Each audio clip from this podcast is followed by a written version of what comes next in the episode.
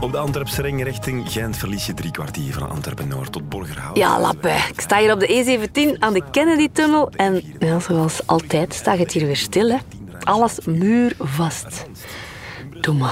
Nou, het ziet er precies niet naar uit dat er direct beweging in gaat komen. Dus ga ik er hier afrijden aan het tankstation en ik denk gewoon een koffietje pakken en naar het toilet.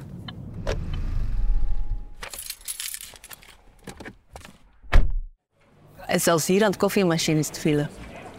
Zoals eh, op de baan, maar ja, niet veel aan te doen. Hè. We moeten erdoor. Dit is Thomas. Thomas werkt in de sales en is voor zijn job dus constant op de baan. In de file staan is voor Thomas dagelijkse kost. Voor hem hoort het erbij. Ja, Thomas, jij zit veel in een auto, hè? Eh, enig idee hoeveel uur dat jij in de file staat? Ik zit inderdaad eh, enorm veel in de wagen. Ik zit, denk ik, in de file per dag toch wel een anderhalf uur tot zelfs drie uur in de file, denk ik. Ja. En ja. toch nog lachen. Eh, ja, hoort erbij. Hè. Ja. Hoe- hoeveel kilometer per jaar leg je af? Eh, goh, ik leg gemiddeld, denk ik, als ik de laatste heb gekeken, tussen de 40 en de 50.000 kilometer per jaar af. Ja, ik heb een target voor mijn functie van 300 visits, fysieke visits per jaar, dus ik kan er niet onderuit. Nee. En zijn dat dan vaste trajecten? Nee, mijn klanten zitten verdeeld over heel de Benelux. Dus eh, het kan zijn dat ik morgen eh, naar Luxemburg moet en overmorgen naar Groningen. Ja. Dus eh, dat, dat is niet vastgelegd. Nee. Anderhalf tot drie uur in de file per dag. Waarom pak je dan toch nog de auto als je eigenlijk weet dat je in de file terechtkomt? Klanten die ik bezoek zitten diep in de industrie of in de chemie, waar eigenlijk geen openbaar vervoer of geen alternatieve ja, bij zijn is om, om daar te geraken. Het is met de auto of, of niet. Ja. En, en dat denk je of dat weet je? Openbaar vervoer is geen optie. Openbaar vervoer is vaak geen optie. Eh, plus dat het ook vaak meerdere dagen is na elkaar met hotel. Ja. Ik kan niet, niet op openbaar vervoer vertrouwen. Nee. En in uw vrije tijd, lukt dat dan? Nee, ook niet. Ehm, ik woon in een dorp nogal afgelegen, eh, in, de, in de Hoge Noorderkempen, waar dat ook eh, openbaar vervoer wel aanwezig is, maar eh, heel onregelmatig werkt. En alternatieven ook nog niet echt aanwezig zijn. Ja. Dus in het weekend ook de auto Ja, of klopt. de fiets? Ik heb een leasefiets, klopt, van het werk. Ik gebruik die heel af en toe. ah, van het werk. Dus eigenlijk wel met de bedoeling van... ja, ja, voor naar kantoor kan dat wel. Maar zoals ik al zei, mijn klanten bezoeken in de industrie of in de chemie kan ik niet met Nee. de fiets bezoeken. Dat is onmogelijk. Snap ik. En wat in verband met de alternatieve vervoersmiddelen? En tegenwoordig heb je van die deelsteps en deelfietsjes, deelauto's zelfs. Gebruik je die soms? Ik weet dat die er zijn. Ik vind die ook heel handig. Maar ze, in het dorp waar ik woon, zijn die nog niet echt aanwezig. Als er in de stad iets ontwikkeld of uitgerold wordt, loopt Kalmthout aan het dorp waar ik woon een beetje achter. Oké. Maar als je dan in het weekend met de auto of van Kalmthout naar bijvoorbeeld de stad rijdt, Ja. dan doe je dan beroep op die, die, die parkinghubs. En tegenwoordig heb je er meer en grotere. eh, om die last mile dan op een andere manier af te leggen. Ik weet dat die bestaan. Ik vind het een goed alternatief. Ik gebruik ze zelf niet, eh, helaas. Mijn vrouw werkt in eh, het centrum van Antwerpen en heeft daar een, eh, een parkingplaats van aller tijden ter beschikking. Dat is eerlijk. Ja, zo eerlijk moet ik zijn. Ja. maar bon, even over de Oosterweel. Eh, wat hoop jij persoonlijk dat er voor jou kan veranderen door de komst van de Oosterweelverbinding?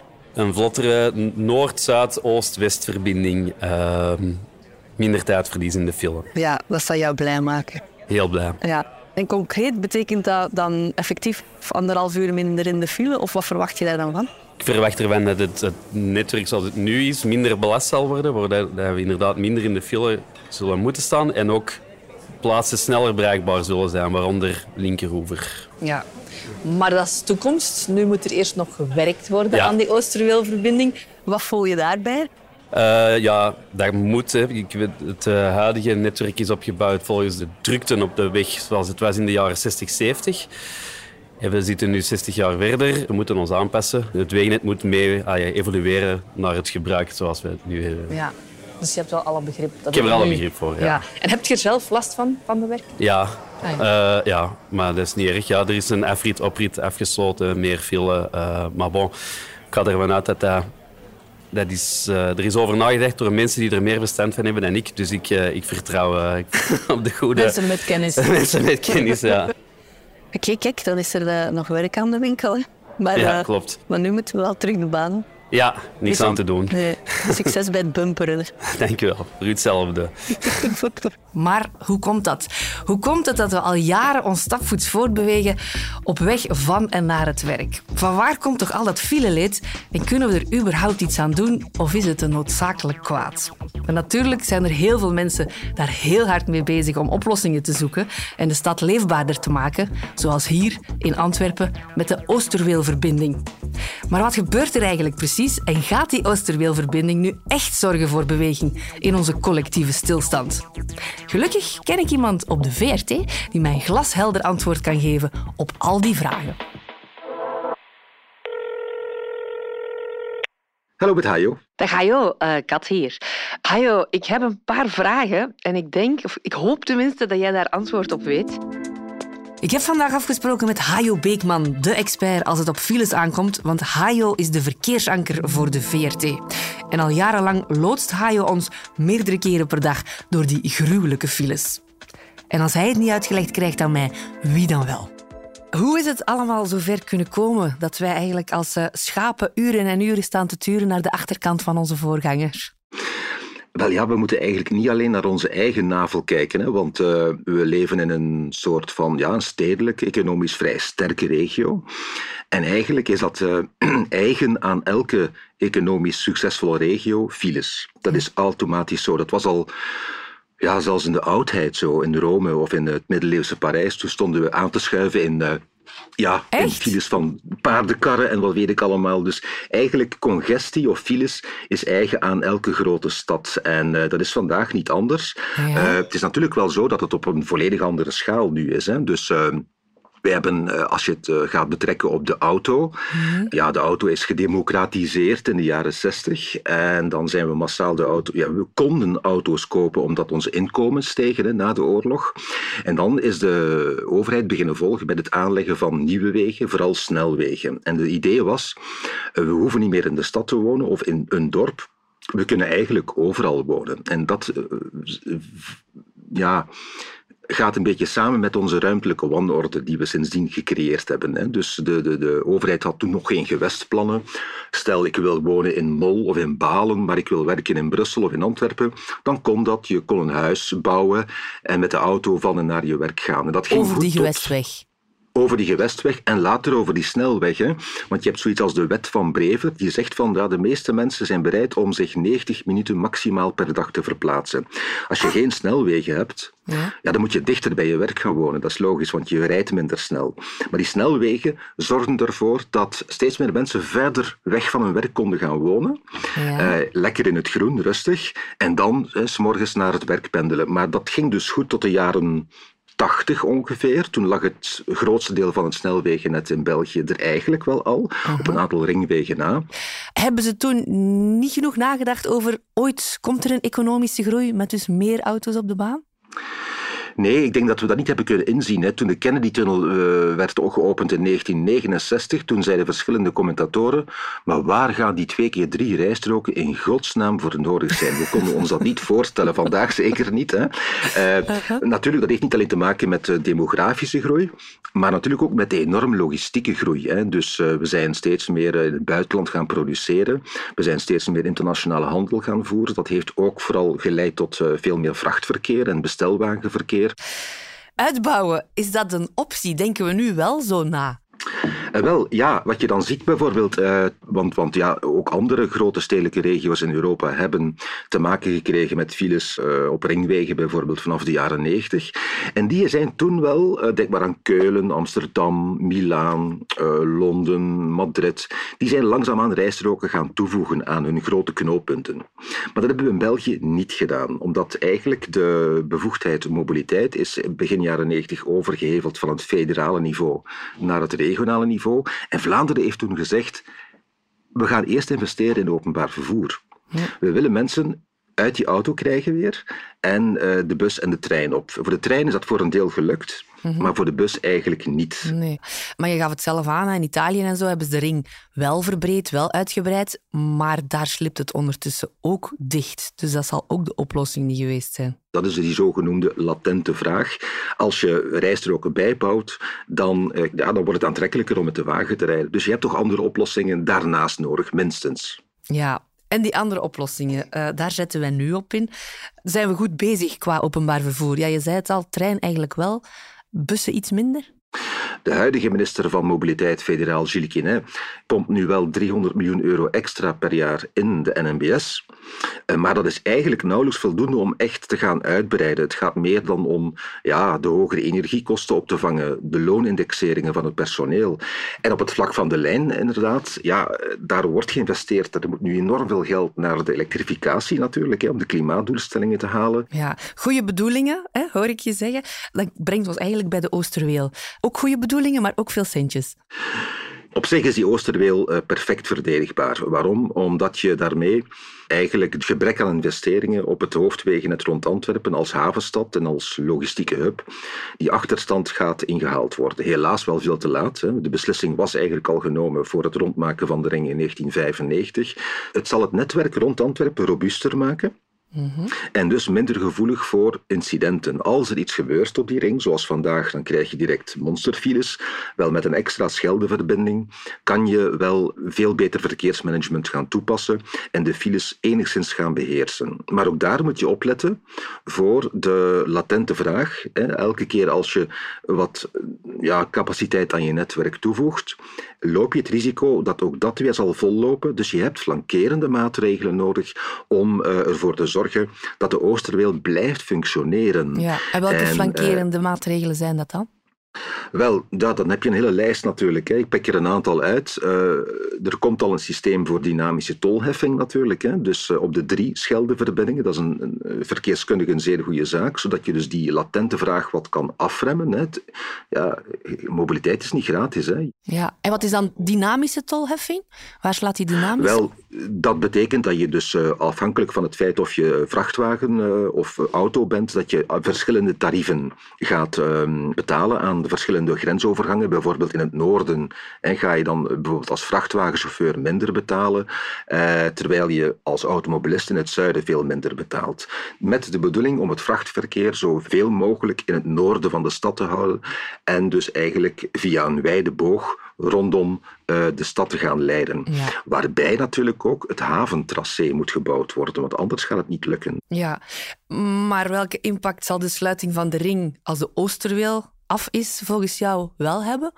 Wel, inderdaad, de, impact zal zijn vooral robuustheid. Dat betekent dus dat je, als je met incidenten wordt geconfronteerd in Berchem of de Kennedy-tunnel, dan heb je een tweede verbinding om het verkeer om te leiden. En dat leidt dan uiteraard tot veel minder sluipverkeer in de Ja. stad en in de rand. Dat is heel belangrijk. Maar Nogmaals heb je die flankerende maatregelen nodig. Als je het hebt over sluipverkeer, daar hebben we het misschien straks nog over, maar we gaan niet al het sluipverkeer daarmee uit de stad halen of uit de rand, hè, want daar is toch iets meer voor nodig. Dus onder meer ja, goede fietsverbindingen, toch op termijn een betrouwbaarder openbaar vervoer, waardoor eh, voor die kleinere afstanden die auto niet meer nodig is. Ja, ja laat het ons er meteen over hebben. Het sluipverkeer, Mhm. waarom is het volgens jou zo nefast? En misschien zelfs gevaarlijk? Wel, dat is vanzelfsprekend. Hè? Dus als je met de wagen gaat rondrijden via kleinere wegen, dan heb je twee grote problemen. Je stoot eh, CO2 en stikstof en fijn stof uit op wegen waar je dat niet behoort te doen. Dus dat is schadelijk voor de volksgezondheid. En een tweede is dat de conflictkans met kwetsbare weggebruikers, zoals fietsers en voetgangers, veel groter wordt. Dus, want die ruimtes deel je vaak met voetgangers en fietsers. Als je daar met vrachtwagens doorheen gaat denderen, of met een auto waarbij mensen gehaast zijn uiteraard, want ze moeten al omrijden, denken ze, Ja. omdat ze te laat gaan komen. En dan let je minder op fietsers en voetgangers. Dus dat is een zeer, zeer kwalijke zaak. Ja, die, die, die wordt natuurlijk wel in de hand gewerkt doordat we zelf eh, heel erg fan zijn van apps zoals Waze. Die ons gaan rondleiden dikwijls langs Vlaamse velden waar we nooit eerder zijn geweest. Dus we hebben niet echt door dat we iets fout doen, want we denken, die app zegt ons toch wat goed is? Ja, nee, en dat is een probleem, want eh, ik heb ooit eens jaren geleden op Radio 1 een gesprek gehad met eh, een professor data en eh, ethiek. Aan de VUB.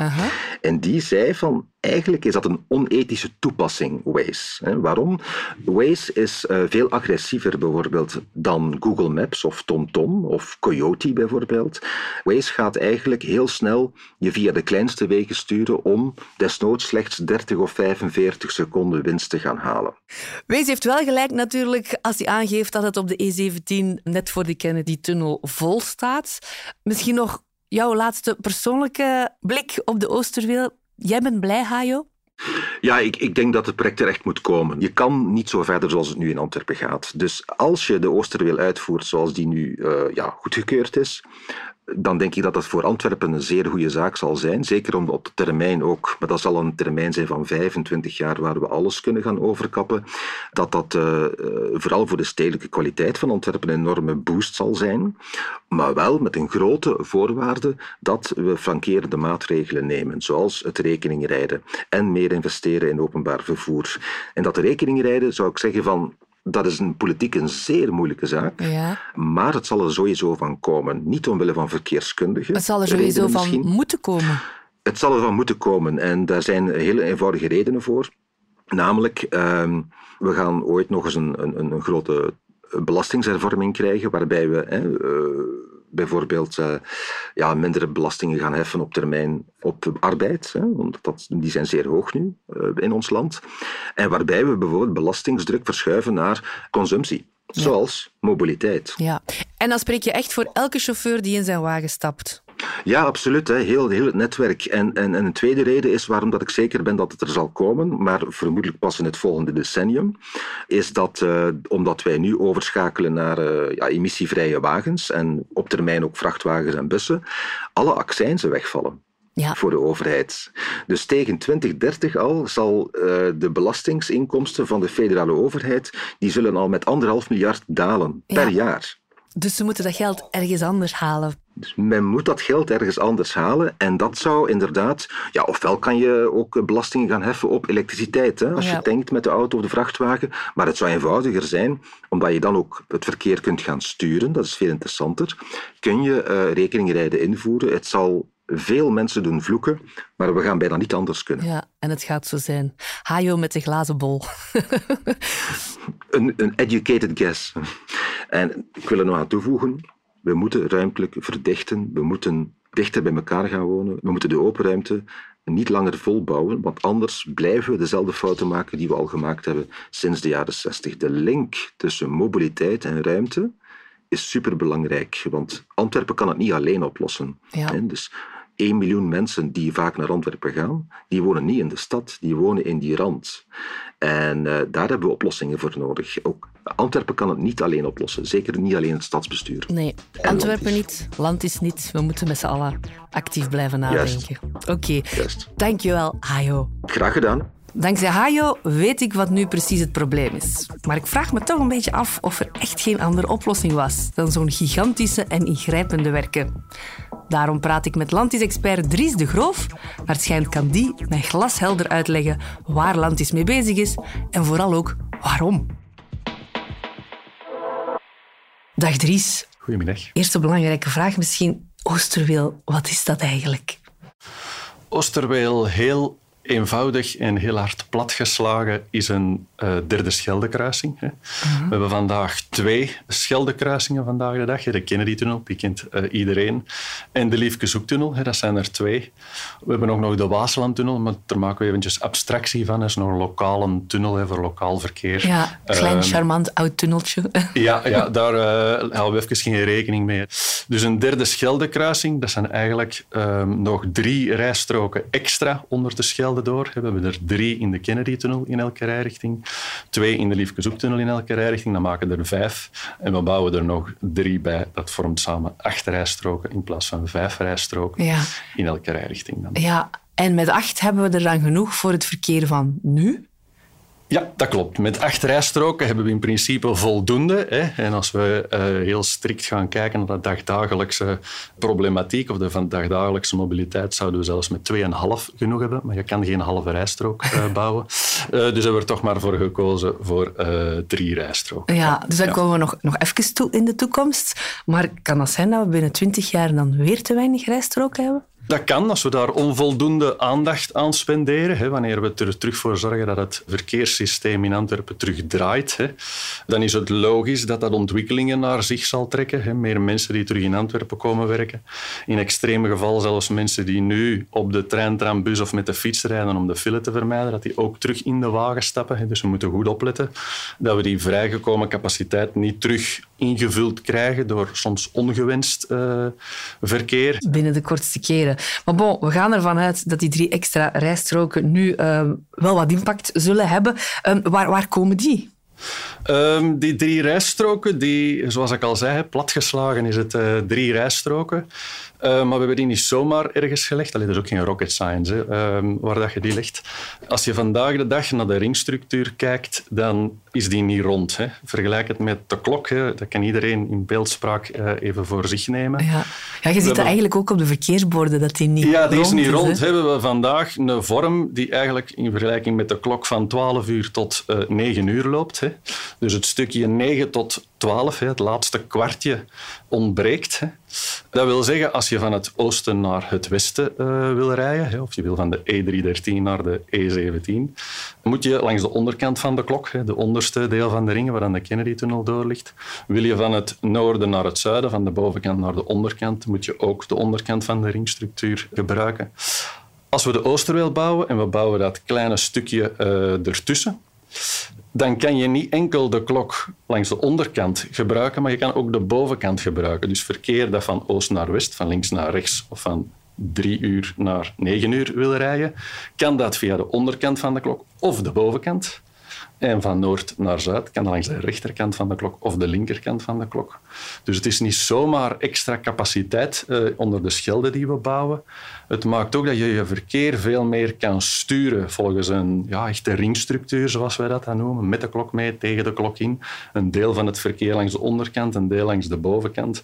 Dan maakt we een veel flexibeler systeem hebben. Ja. En grote verkeersstromen ook van elkaar kunnen scheiden. Hè. Ja. alles door die Kennedy-tunnel. Ja, dus als je nu een, een ongeval hebt in Berchem, ja, dan zijn we gescharreld. Dan zijn we gescharreld. Hè. Dan kan je niet anders dan aanschuiven hè, of een koffie gaan drinken eh, ergens. Maar dan sta je eigenlijk vast. Hè. Wanneer we een ronde ring hebben, kan je dat verkeer nog in de andere richting rond eh, Antwerpen beginnen sturen. Ja, Eh, op zo'n momenten merk je ook wel dat de mensen zo lang mogelijk wegblijven van de ring. Om ze dan eventjes te pakken, om er dan ook weer meteen af te gaan. En zo wordt dan eigenlijk sluipverkeer gecreëerd. Ja, dat zien we inderdaad vandaag. Hè. Iedereen probeert die ring rond Antwerpen te vermijden. Hè. Je gaat er op voorhand al af en dan rij je tot zo dicht mogelijk tegen de ring en daar rij je er terug op. Hè. Dat is natuurlijk ongewenst verkeer. We willen niet dat dat verkeer door de woonwijken rijdt. Dus wanneer we ervoor kunnen zorgen dat je een ringstructuur hebt waar het verkeer op draait, hè, trek je dat verkeer of je houdt dat verkeer mooi op die ring, op die snelweg waar het eigenlijk thuis hoort. Als ik het u concreet kort eh, mag vragen, hoe lost Oosterweel de mobiliteitsproblemen op, denk je? Hoe lost het zich op? We zorgen ervoor dat het verkeer terug vlot kan rijden. En doordat het verkeer vlot rijdt, krijg je terug die aanzuiging van het onderliggend eh, wegennet. Krijg je terug mensen die tenminste op tijd op hun werk eh, geraken en niet meer moeten kiezen om pas om tien uur te vertrekken in plaats van eh, om zeven uur. Dus dat heeft echt sterke voordelen. Wat doen we nog bij Oosterweel op vlak van mobiliteit? Dat is niet enkel snelweginfrastructuur. Wij voorzien ook fietspaden die, in, die parallel daarmee lopen. Bijvoorbeeld in onze Schelde-tunnel leggen we ook een tunnel bij, zoals in de Kennedy-tunnel vandaag de dag ook is, voor fietsinfrastructuur. dus je Ja. kan ook daar de Schelde kruisen met de, met de fiets. Dat doen we door hellingen, niet door trappen of liften die af en toe al eens eh, durven het begeven hè, of waar een onderhoud aan nodig is. Maar met een helling zodanig dat die permanent gebruikt eh, kan worden. Klopt het eigenlijk ook dat jullie deelfietsjes hebben? Ja, we hebben deelfietsen, hè, dus we hebben daar ook in geïnvesteerd. Wij zien natuurlijk, of dat is niet eh, onverwacht, dat je met de aanleg van dergelijk groot infrastructuurproject in het midden van een stad Antwerpen, waar al heel wat mobiliteitsproblemen zijn, dat je daar wat mobiliteitsproblemen zal bijcreëren om het ding gebouwd te krijgen. Dus ook daar hebben wij besloten van maximaal op voorhand al in te zetten op alternatieve eh, modi. Hè. En fiets is daar natuurlijk een hele belangrijke van. Dus we hebben ook ingezet op deelfietsen. hè. dat zijn de donkeys die we dan eh, steunen. Die goed rijden trouwens. Ik heb ze al eens Ah, geprobeerd. Ehm, een heel naïeve vraag misschien, maar waarom de Oosterweelverbinding zoals het plan er nu is en geen nieuwe ring rond de stad? Dat bedoelt u waarschijnlijk in een grote ring rond Antwerpen. Stel dat we toch ervoor zouden kiezen om nog een grotere ring verder weg van Antwerpen te bouwen, om dat verkeer uh, vroeger op te vangen. Ja, dan stoot je toch op een aantal uh, problemen, wat dat een minder interessant alternatief maakt. Je kan natuurlijk minder verkeer verwerken. Hè. Verkeer moet nu eenmaal in of rond Antwerpen zijn. Hè. Daarom zijn we met z'n allen daar gaan wonen en er zitten bedrijven daar en zitten haven daar. Dus hoe verder dat je die ring van Antwerpen weglegt, hoe minder verkeer je daar eigenlijk kan verwerken. Want dat wil toch naar Antwerpen. Dus je krijgt minder verkeer uh, te verwerken. Daarbij komt ook nog eens, dat is de eigenschap van een cirkel, hè, hoe verder weg of hoe groter je die tekent, hoe groter de omtrek. Dus dat wil zeggen dat je hele lange snelwegen, hele grote infrastructuurprojecten moet bouwen. Niet dat Oosterweel klein is, hè, maar dat is nog een andere categorie in lengte. Hè. Die maakt dat je hele grote investeringen zal moeten doen om dat te bouwen. Ook die zones rond Antwerpen die zijn al bebouwd. Hè. Er zijn niet veel open plaatsen waar je nog uh, even een snelweg kan doortrekken. Dus nee. dat zullen daar ook al En de laatste boer met zijn laatste wei gaat denken nee. Ah, wel, die houdt dat tegen. Hè. Dus um, het is veel interessanter van de infrastructuur die je vandaag ter beschikking hebt. Vervolledig dat kwartje. Zorg er dan voor dat je dat verkeer maximaal inkapselt met bermeschermen en overkappingen. Uh, dat is een veel interessantere investering, uh, zowel qua geld als maatschappelijke ja. kostenbaten. Voor doorgaand verkeer, maar het is misschien ook wel een moeilijke term. Wat is dat eigenlijk, hè, doorgaand verkeer? Ja, doorgaand verkeer is sowieso een lastig woord. Wat is dat? Hè? Iemand van Nederland naar Frankrijk, daar kan iedereen nog van zeggen, oh, dat is doorgaand verkeer, dat moet eigenlijk niet uh, in Antwerpen zijn. Iemand van net boven Antwerpen, die moet naar net onder Antwerpen. Is dat dan ook doorgaand verkeer? Hè? Daar kan je al over discussiëren. Doorgaand verkeer is eigenlijk welk verkeer kan ik een andere route geven dan door Antwerpen. En zoals ik zei, hoe verder dat je weggaat van Antwerpen, hoe groter die ring, hoe minder doorgaand verkeer je eigenlijk kan uh, wegwerken. Dus als je daar één een infrastructuur kan bouwen met één rijstrook of twee rijstroken, dat is het verkeer dat je daar dan kan wegtrekken. Ja, dat is zijn investering niet waard. Nee, maar Oosterweel gaat ze oplossen of toch een deel ervan oplossen? Hoe zie jij dat? Oosterweel zal de problematiek die er vandaag de dag is oplossen. Heeft toch een heel groot deel daarvan.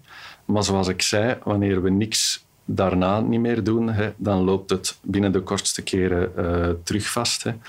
Oosterweel is eigenlijk het terug in gang trekken van de bestaande problematiek. De hendel, de zwengel die je nodig hebt om het terug in gang uh, te krijgen. Maar als je daarna niet blijft investeren in kleinere projecten, hè, ambitieuze model split projecten dan, of fietspaden, ja, dan, dan loopt die zwengel terug vast en dan stopt die motor terug met draaien en dan ben je terug naar, uh, naar af. Dus, ja, uh, een beetje verantwoordelijkheid ligt bij ons, de weggebruiker ook.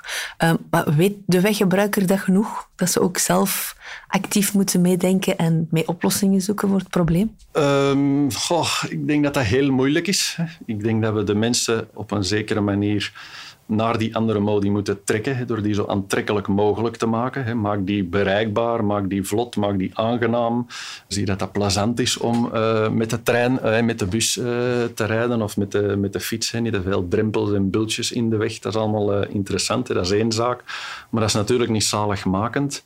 We zullen toch op een of andere manier ervoor moeten zorgen dat we ook dat verkeer dat we mensen wegduwen uit de wagen. Hè, want iedereen gaat anders zijn wagen blijven nemen. Dus we zullen toch de mensen moeten aansporen om toch wat minder met de wagen te rijden en alternatieven te nemen. Ja. Dus daar is ook zeker werk aan. Ja, ja eigenlijk zijn dat hele goede alternatieven, um, waar we eigenlijk op voorhand al van weten die werken, dat je je bijna zou afvragen, is Oosterweel dan eigenlijk nog wel nodig? Ja, Oosterweel is nodig. Hè. Zoals ik zei, we hebben 2,5 rijstrook tijdens de spits tekort. Dat los je niet op met een fietsinfrastructuur uh, of met een trein of met een bus. Dat zijn zo'n grote hoeveelheden in verkeer. Hè. En dat zijn niet enkel personenwagens, maar dat zijn ook vrachtwagens die je daar uh, moet, moet oplossen. Hè, waar dat alternatief al heel wat moeilijker zijn. Dus dat los je niet op met uh, alternatieve modi of alternatieve projecten. Daarvoor heb je echt één grote slagkracht nodig. En dat is dan in de vorm van een Oosterweel. Om ervoor te zorgen dat je die capaciteit kan bieden. En de problemen die we sinds de jaren 60 hebben opgestapeld tot nu, eigenlijk in één keer doodslagen. En vanaf dan ehm, ja, erop letten dat het ons niet nog eens gebeurt, eh, denk ik dan. Ja. Dries, denk je dat er ook een rol is weggelegd voor de Oosterweel om aan verkeersveiligheid bij te dragen? Uiteraard, vandaag heel wat files. Hè. Auto's en vrachtwagens die heel dicht op elkaar rijden, hè, proberen in te voegen in een plaatje die er eigenlijk uh, niet is. Hè. Dus heel wat ongevallen. Die ongevallen zorgen er op hun beurt dan voor dat heel het verkeerssysteem vastloopt. Er hoeft geen groot ongeval te zijn. Eén rijstrook die er tussenuit is en, en het, de file is nog eens dubbel zo lang uh, dan gewoon. We zijn ook geen alternatieven. Je kan niet anders dan, uh, dan door die Kennedy-tunnel te rijden. Wat doet de Oosterweel? Die zorgt ervoor dat het verkeer terug vlot rijdt. Dus veel minder of zelfs geen files niet meer. Dat maakt al die weefbewegingen, invoegen, uitvoegen, aanzienlijk gemakkelijker. Ja, minder risico's Minder risico, ook. dus de kans op een ongeval uh, die verkleint daardoor. De, zorgen dat de kans op een ongeval zo klein mogelijk is. Dan blijft uw systeem robuust, hè, dat blijft draaien. Ja. En wanneer er toch een ongeval gebeurt, zorgen dat de gevolgen daarvan, hè, die files, hè, dat alles terug vaststaat, dat die ook zo klein uh, mogelijk zijn. En dat speelt niet enkel op de snelweg. Hè. Op de snelweg moet je natuurlijk zorgen dat die draait maar ook op het onderliggend wegennet. Want vanaf dat we stilstaan op de snelweg en er zijn geen alternatieven, switcht iedereen naar het onderliggend wegennet. Hè. Zoals de leien zijn bijvoorbeeld onderliggend Ja, de leien, de single, hè, dus de, de grotere assen uh, door Antwerpen in de verschillende richtingen. Als die vastlopen, dan beginnen ze op de ventwegen en de weggetjes ernaast uh, te rijden. Hè. Iedereen zoekt zijn weg. Hè. Waze is daar ook uh, heel agressief in. Ook op onderliggend wegennet speelt die verkeersveiligheid. Hè. Daar zijn kinderen die oversteken. Hè. Wanneer is de spits? Dat is ook als scholen gedaan zijn, als mensen zich verplaatsen binnen de stad. Hè. Dus je moet ook zorgen dat je dat verkeer dat er niet thuis hoort in die stad, in die uh, omgeving, in die woonwijk, dat je dat Blijft maximaal weren. op die snelwegen houdt. Want dat heeft ook qua verkeersveiligheid op dat onderliggend wegennet een, uh, een heel ernstige impact die we niet altijd zien of niet altijd herkennen. Omdat, je kunt niet zien aan een auto of dat hem eigenlijk op de snelweg moest rijden of uh, in de stad. Hè. Nee. Um, nee. Oh, stel je voor. Dan zou ik af en toe toch ook eens tegengehouden worden, denk ik. Ja, ja. Oké, okay, ik onthoud vooral dat ik niet blindelings Waze of Google Maps moet volgen en dat de Oosterweelverbinding het fileprobleem voor een groot deel kan oplossen, maar niet helemaal.